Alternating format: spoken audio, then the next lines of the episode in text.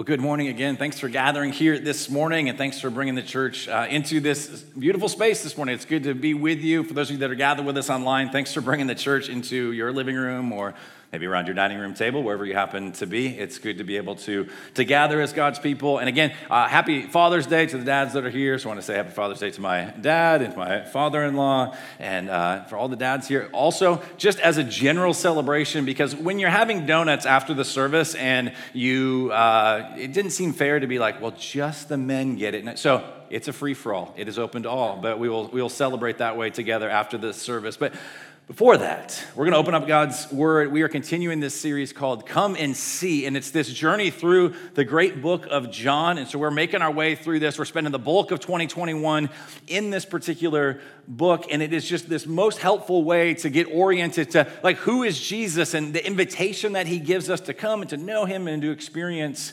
life. And so this morning we're going to finish John chapter 8. But before we do that, let me read this quote uh, from C.S. Lewis, and he talks about how Christianity literally changes everything. When we understand Jesus and when we understand the gospel, it begins to give us just a new lens by which to see everything. And so Lewis says this He says, I believe in Christianity as I believe that the sun has risen, not only because I see it, but because by it I see everything else.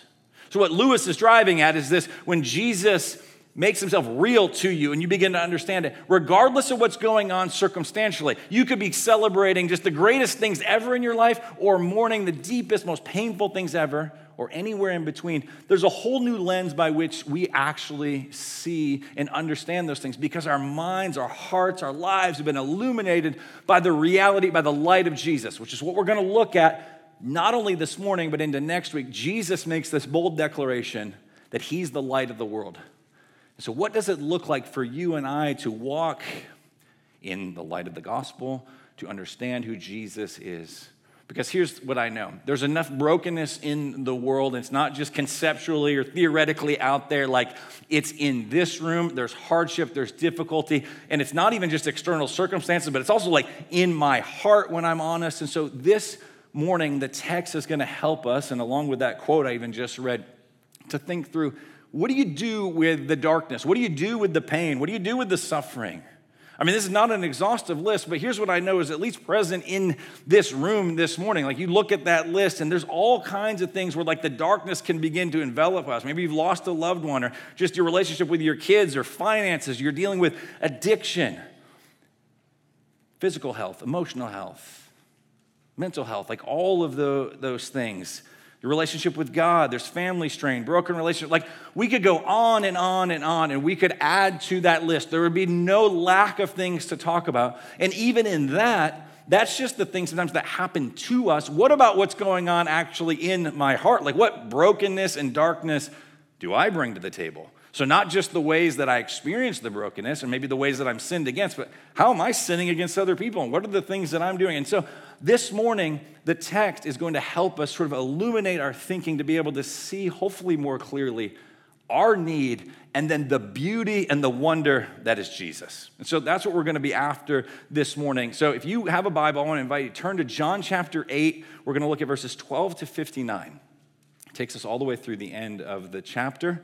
If you didn't bring a Bible, if you want to follow along at cplife.church, you can swipe over on your phone. The second card there will say message notes, and the text will be there. Now, as you're looking at that, it is a long text.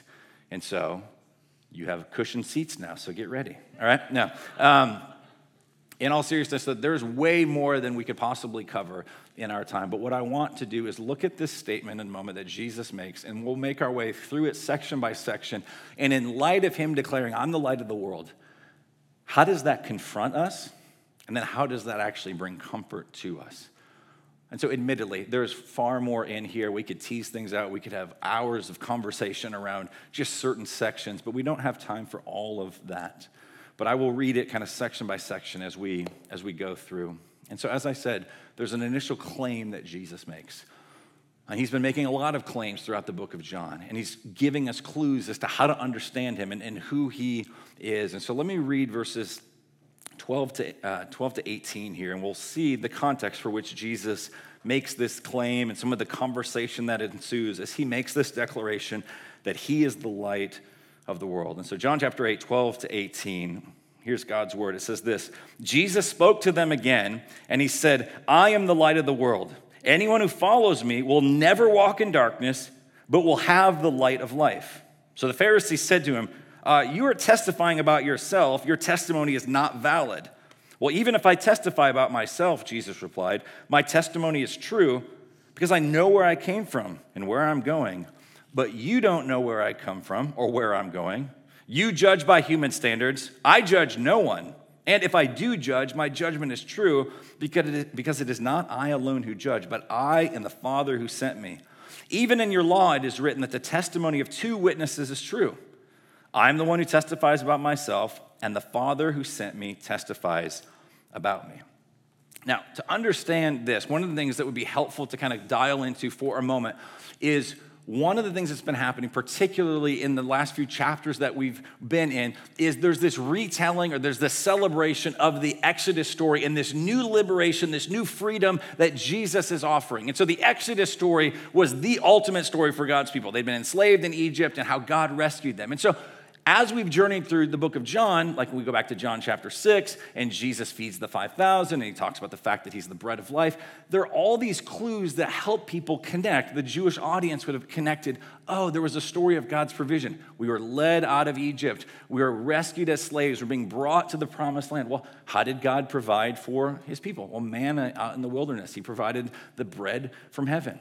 And then a couple weeks ago, we looked at Jesus' declaration in John chapter 7 that he invites anyone who is thirsty to come to him, that he is the living water, he's the source of life. And so if you're thirsty, the only thing that'll quench your thirst is Jesus.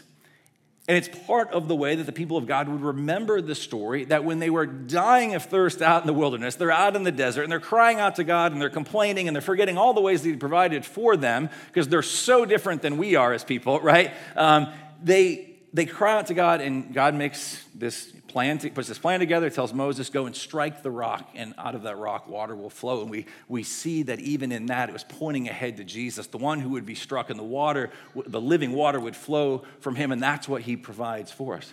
And so the Jewish people had various ways, various feasts and festivals, like the feast of the Passover. And then in John chapter 7, it tells us there's this clue that there's this day that they're celebrating what is called the Feast of Tabernacles, or it could be referred to as the Feast or Festival of Booths, where they literally would remember their wilderness journey.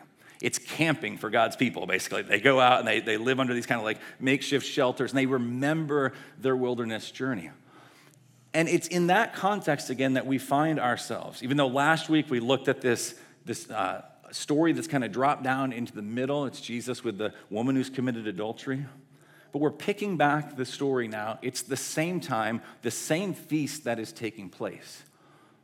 And so Jesus didn't just wake up one day and think, you know what, I'm gonna go ahead and just say I'm the light of the world. That sounds interesting. That'll spark some discussion. All right, discuss amongst yourself, right? Like, what does he mean by that? Like, that's that's not how he operates. He is making a declaration in light of a story, and he's doing it as Jesus does in the most brilliant, profound, intentional way.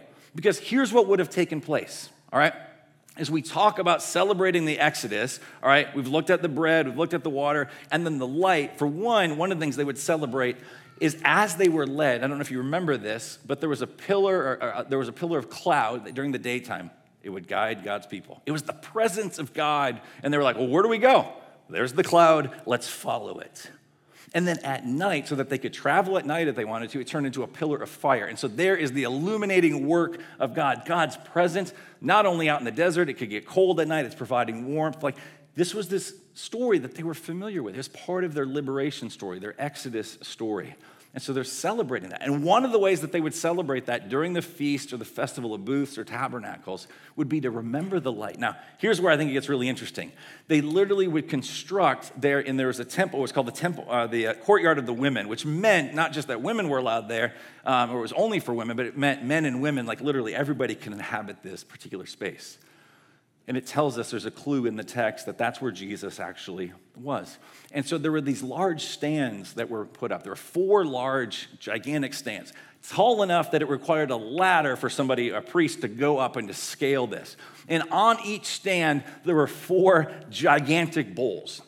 And so, there in the courtyard of the, the women, the court of the women, there were four large stands with four bowls apiece. So, if you're doing the math, there are 16 large bowls, all right? And they would fill them. The priest would scale the ladder and he would fill the bowls with oil. Now, I don't know about this detail, but I'm just relating history. So, you know, I just, I'm just going to tell you what, what they would do. This seems bizarre. I don't know if they didn't have other material to use, but they needed something to light. So, the oil, what's, what's going to soak up the oil? How are they going to create the wick? Like, what is that? Oh, here's what they used. The used undergarments of the priests would be put in each of the large bowls, all right? So you know it's a party when the priest, un- eh, okay, never mind, I shouldn't have said that. But right, like, so here's these bowls. So they're filled with the used undergarments of the priest. Don't know why they did that. And then the, another priest would scale the ladder, and each of the 16 bowls would be lit on fire. And those around that time would say it created this marvelous scene the reflecting off of the temple and the, the stonework there. It was radiant and it was beautiful, and people could see it from miles around. And it was just this sight to behold. It was one of those wonders. Like, if you haven't seen during the Feast of Tabernacles the lights all lit up, like you've missed out. It's in that context, with that happening, that Jesus steps in and is saying, You think this is impressive? The 16 bowls and the, the priest's undergarments being burned and all, all of this and the light that that produces he's like yeah that's impressive for these you know few square miles here where people might be able to see it. He's like i'm here as the light of the world. I'm illuminating everything. And if you see me and you understand me it will change everything about your life. By it you will see as lewis said literally just a new way to see and view every circumstance everything that's taking place he says, I am the light of the world.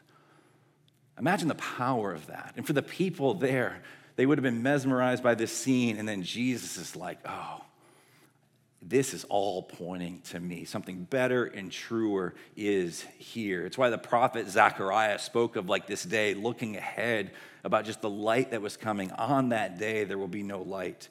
The sunlight and moonlight will diminish, and it will be a unique day known only to the Lord without day or night, but there will be light at evening. And Jesus is saying, that day is dawning. That's what I'm here to do.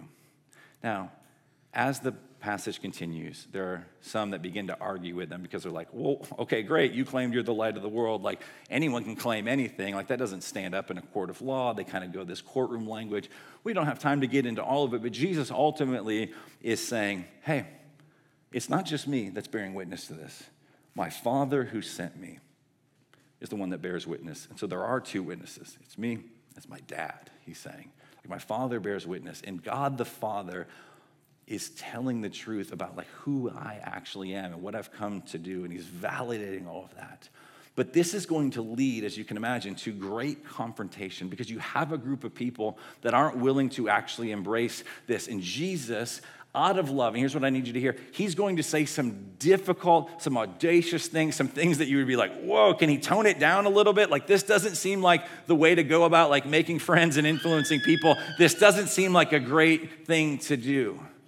But Jesus, out of love, continues to say these things. So let's look for a moment it's really from 19 through the end of the chapter. We'll take it in sections. What is the confrontation? And then embedded in this, we'll circle back and we'll see there's great comfort to be found in this. But we have to see Jesus' intentionality. And as I read through these sections, please do me a favor. This is what I've been having to ask my, myself is like, where am I in the story?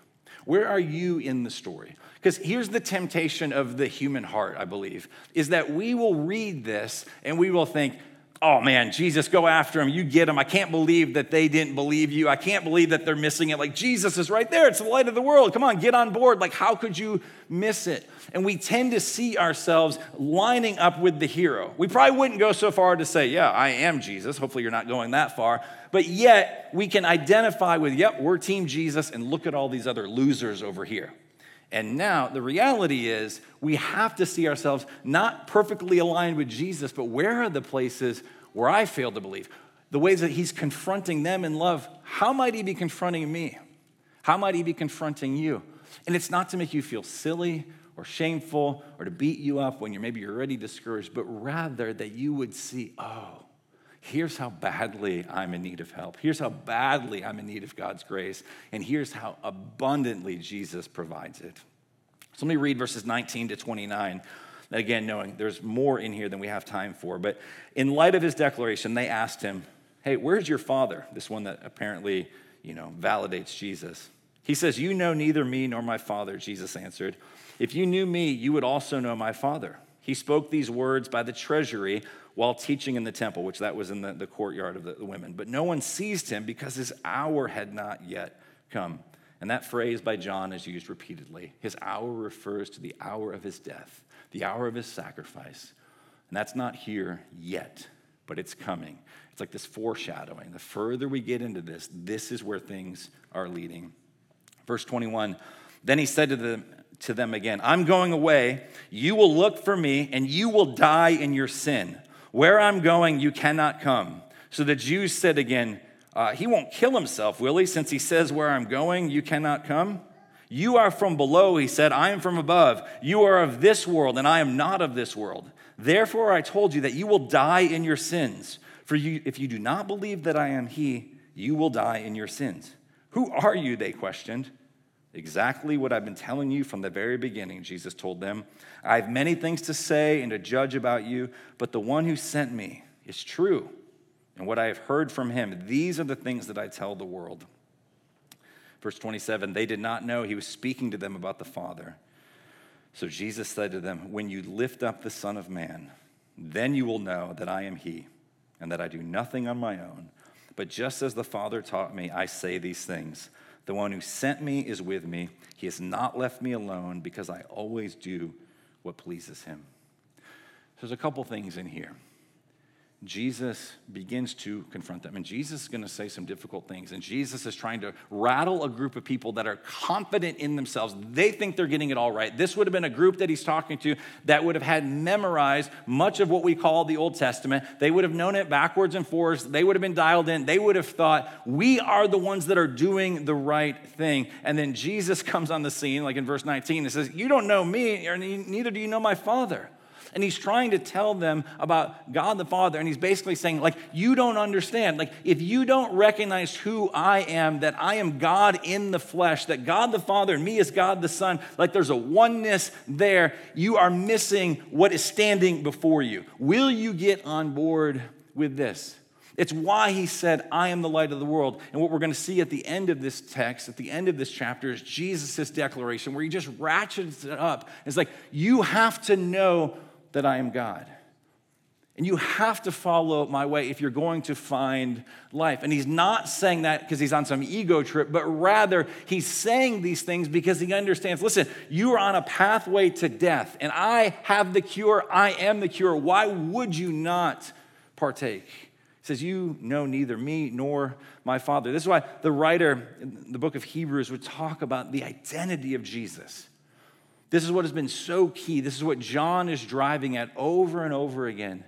Do we rightly understand who Jesus is? And do we rightly understand who we are?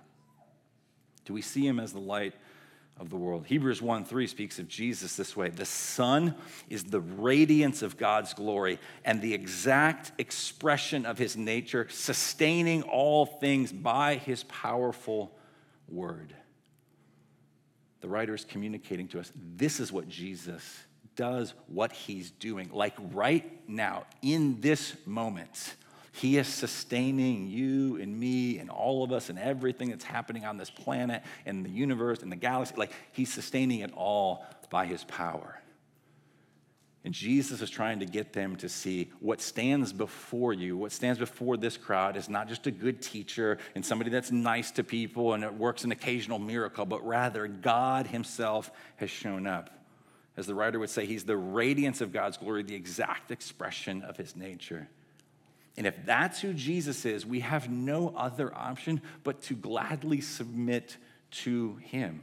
Now, if his claim, if, if he's not right, if he's a liar, then just disregard it. It's crazy, it's nonsense.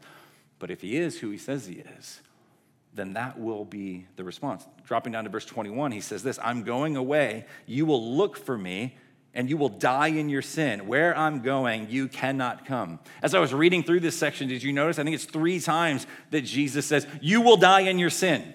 And in case you missed it, you will die in your sin. And let me tell you one more time you will die in your sin.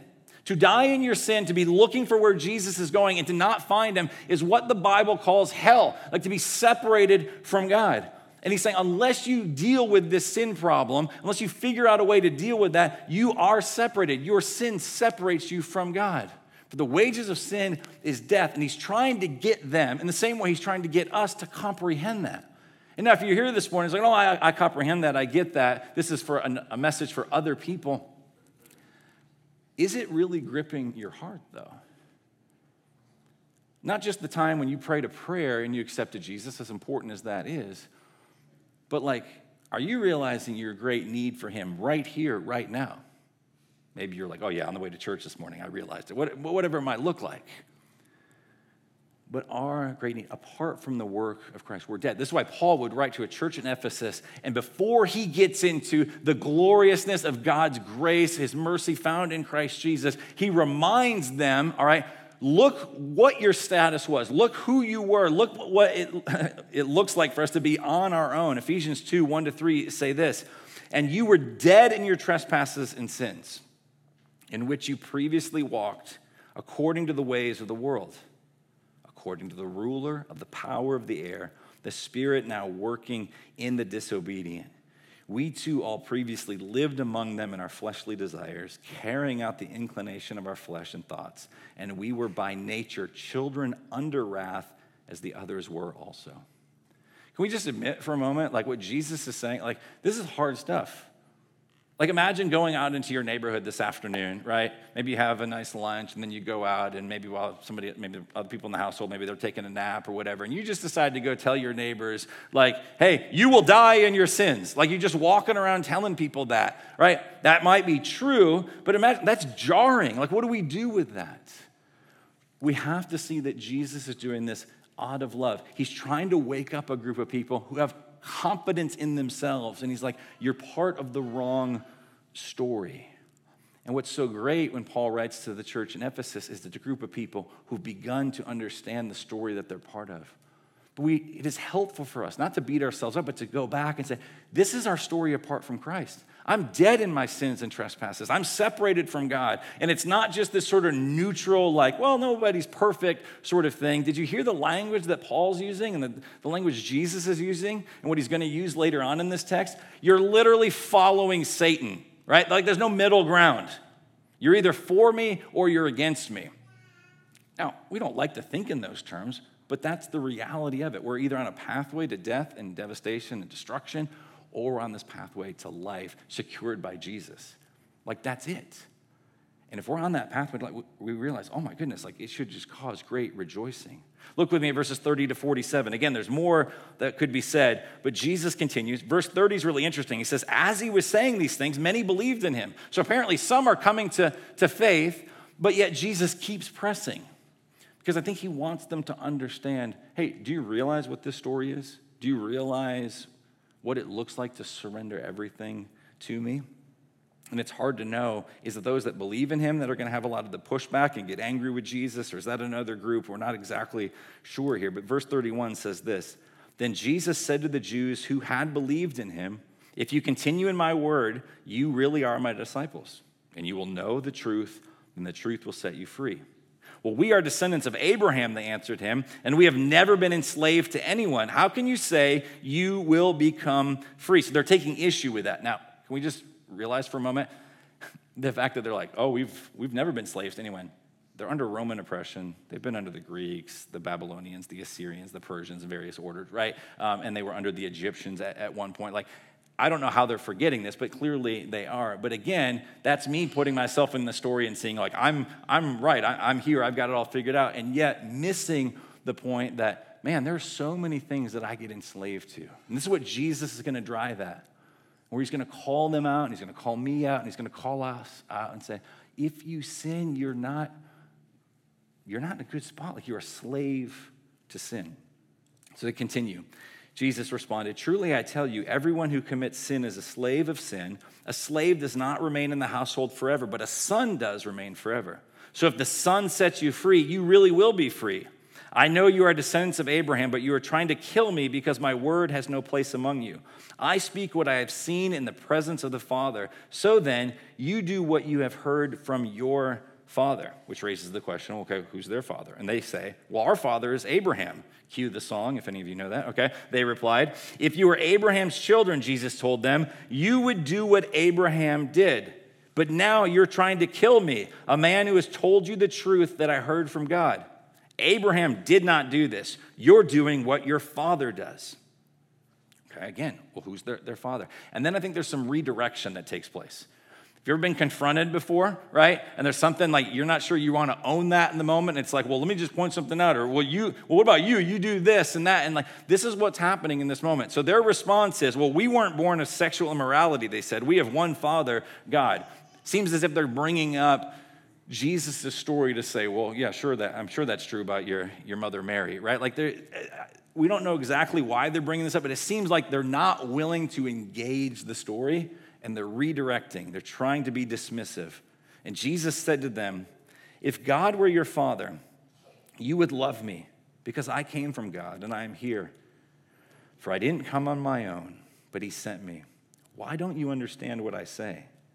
It's because you cannot listen to my word. You are of your father, the devil, and you want to carry out your father's desires. He was a murderer from the beginning and does not stand in the truth because there is no truth in him. And when he tells a lie, he speaks from his own nature because he is a liar and the father of lies. And yet, because I tell the truth, you do not believe me. Who among you can convict me of sin? If I'm telling the truth, why don't you believe me? The one who is from God listens to God's words. This is why you don't listen, because you are not from God. If there'd been any point at this, up to this point, any moment up to this point where it felt like Jesus is like, okay, maybe he's being um, a, a little less direct, or maybe he's softening it a bit, like the gloves are off at this point. I mean, he's literally just told a group of people who regarded themselves, so many of them, as like the religious experts, the ones who were there, they're obeying the feast, they're engaging in the story, they're doing all the right religious things. And he's like, Your father is the devil. He was been a murderer from the beginning, and when he speaks, he speaks out of his nature, which is lies. You are living according to a lie. You have been deceived. This would not be a popular message a couple thousand years ago. In the same way, it is not a popular message right now. But the loving message is to actually declare this so that we would see our great need for Christ. And so Jesus says to them, He says, Everyone in verse 34 who commits sin is a slave of sin. And how are you going to get free? This is why Jesus, again, in this moment, on this day, at this festival, says, I'm the light of the world. There's a new exodus, there's a new liberation, there's a way that you can experience life, and it's not through your effort. How many of you, I was thinking about this, I, perhaps you I don't know if these things still are, are, around, so maybe those of you that are, that are younger um, here can, can tell me this, all right? Um, but I remember in elementary school, um, this sort of thing that, that we would have to sort of play a prank on people, these sort of finger traps. Y'all remember these? Yeah, they still exist? I, I, I don't, I don't, okay, so they exist, all right. Um, but the, if you remember these particular things, you know, and you could find some unsuspecting soul who didn't know what this actually was, you would just say to them, hey, I've got this little, little game. Like, kind of put your fingers in bo- both ends, all right? And now try and get your fingers free. And what would the person do? They would immediately, with this little woven thing, they would try and pull their, their fingers out. And as they exerted effort, and the more effort they exerted, the tighter it would kind of clamp down, and they could not get their fingers free. And then you just left them on the bus to cry. Like that's kind of how it went, right? So you would they would be doing that. Now, you it's a simple thing, and you know, if you've ever experienced one of these before, the way you actually get out of it is not through greater effort and greater exertion, but rather there almost comes this point really of just sort of a surrender, of a relax, of a just sort of like, okay, I actually got to stop trying to exert, and then you can actually free your fingers. Now, that's kind of a, a, silly illustration, but when we think about it on a cosmic spiritual level, what Jesus is trying to get at with this group of people is like, you are enslaved, and you're doing all these things that are not irreligious, but primarily religious things, like you're studying the Bible and you're praying and you're gathering as God's people. But your hope is in your effort. And your effort, the more you exert it, it is ratcheting down, it is clamping around, and you are becoming enslaved. You are stuck. And the only way you're going to get free is not through more effort, but it's through a surrender, it's through a letting go, it's through a submission to Jesus and who he is, and then the freedom comes. Like it's so counterintuitive. As offensive as it seems to say, you're following your father, the devil, right? Jesus like, guys, I don't know how else to say it because there's a way that brings life and there's a way that brings death. And the way that brings life is to surrender and experience the grace of God. And the way that brings death is to think it's up to you. To think, this is what religion, the lie of religion says over and over and over again I'm accepted because I obey. Or I obey, therefore I will be accepted. And the gospel, the good news of Jesus, the I am the light of the world, shining a light on and exposing that lie would say, no, no, no. It's only through the finished work of Jesus that I'm accepted, and therefore I will gladly obey.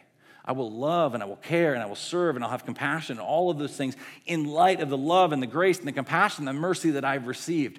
But this lie that it's up to you and your effort will only enslave you, will only trap you, will only lead to death. And so, Jesus, down in verse 44, you are of your father, the devil. He is a liar and he's the father of lies. The great lie, and the one that is, that is so hard sometimes to even pick up on. Like it's obvious when it's sort of this irreligious, rebellious, you know, people that are like clearly just bent on breaking all the commandments. But what about the people? That are kind of squeaky clean? What about the ones that on the surface look like they have it together? What about the, the ones that are doing all the right things? They go to church and they give some money and they, they serve every now and again. None of those things are bad. But if it's about your effort, it's about you feeling like I got to pull myself up by the bootstraps, if it's up to me to rescue this, to redeem this situation, for one, you're loading up on you a pressure you were never meant to carry, and it will crush you because you can't do enough. We need Jesus. This is why Jesus would say to the religious leaders in another section where he's speaking hard words, and this is in Matthew chapter 23, he pronounces these woes. So if Jesus is showing up and going, hey, woe to you, we should pay attention to that. And he says to a group of people that have bought into the lie, he says, woe to you, scribes and Pharisees, all you religious people are hypocrites. You travel over land and sea. So there's great effort to make one convert. And when he becomes one, you make him twice as much a child of hell as you are. Those are some harsh words, right? So think about it. These people that are thinking, okay, we think we're living the right story. We've got it. We're going to travel over land and sea. We're going to give great effort to these missionary endeavors. We're going to try and make a convert. And Jesus is like, okay, you can do that, but all you've converted them into is a lie, and you've made them twice as much a son of hell as you are. Congratulations. And he's saying there is a better way to live. And the better way to live, the truer way to live, is in light of who Jesus is in his audacious claims, which continue in verses 48 to 59. So look with me at this. The Jews responded to him, Aren't we right in saying that you're a Samaritan and have a demon? Again, talk about just redirection, deflection. They're, at this point, they're just like, there's no good reason to think that Jesus is a Samaritan or that he's demon possessed. But now they're just like, whatever they can grab for, they're just like, oh, you're this, right? And so they just are throwing, they're calling him names. And Jesus is like, listen, I do not have a demon, Jesus answered. On the contrary, I honor my Father, and you dishonor me. I do not seek my own glory. There is one who seeks it and judges. And truly, I tell you, if anyone keeps my word, he will never see death. Then the Jews said, Oh, okay, now we've got you. Now we see that you actually have a demon. Abraham died, and so did the prophets. And you say, Well, if anyone keeps my word, he will never taste death. Are you greater than our father Abraham who died and the prophets died? Who do you claim to be? Jesus says, If I glorify myself, my glory is nothing. My Father, about whom you say, He is our God, He is the one who glorifies me, and you do not know Him, but I know Him. And if I were to say I don't know Him, I would be a liar like you. But I do know Him and keep His word.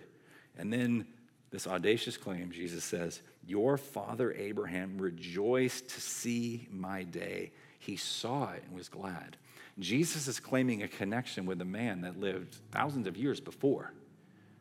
And he's saying, Yeah, we have this relationship. Like, we, we know one another. And so at this point, the crowd is very clear. They're like, He definitely has a demon. Like, this guy is off his rocker. He has lost it. And so their response, as you see, it would, it's a kind of a logical response. They're like, You're not even 50 years old yet, and you've seen Abraham. They're incredulous. They're like, Clearly, this guy is lost his mind.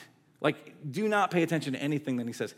And then Jesus just goes another level and ratchets it up. It's like, not only did Abraham rejoice, here's what I need you to see. He says, Jesus said to them, Truly I tell you, before Abraham was, I am. And if we're wondering what to do with that phrase, how the Jewish people respond to that, how the crowd responds to that, tells us the significance of what Jesus said because it says at this point, they picked up stones to throw at him, but Jesus was hidden and went out of the temple. Why are they so mad? Why are they so cranked up? It's because Jesus has just invoked the name of God to identify himself. When Moses encounters the burning bush and he has the conversation with God and he says, Well, who shall I tell them sent me? I am is how God identifies himself. And now here is Jesus saying, Before Abraham was, before he even existed, before any of that happened, I am. I was at the beginning. I'm God. And if you're going to find freedom and liberation to get part of the right story and not this story that leads to death, you have to know that I am God. And they are so put off by that. To them, it's blasphemy. And so they pick up the stones. Like if you ever interact with somebody, just as an aside, perhaps like a Jehovah's Witness or somebody that shows up and like, well, Jesus never claimed to be God. It's right here. Go to the end of John 8. How do you explain their response if Jesus didn't just tell everyone who could hear, I'm God in the flesh?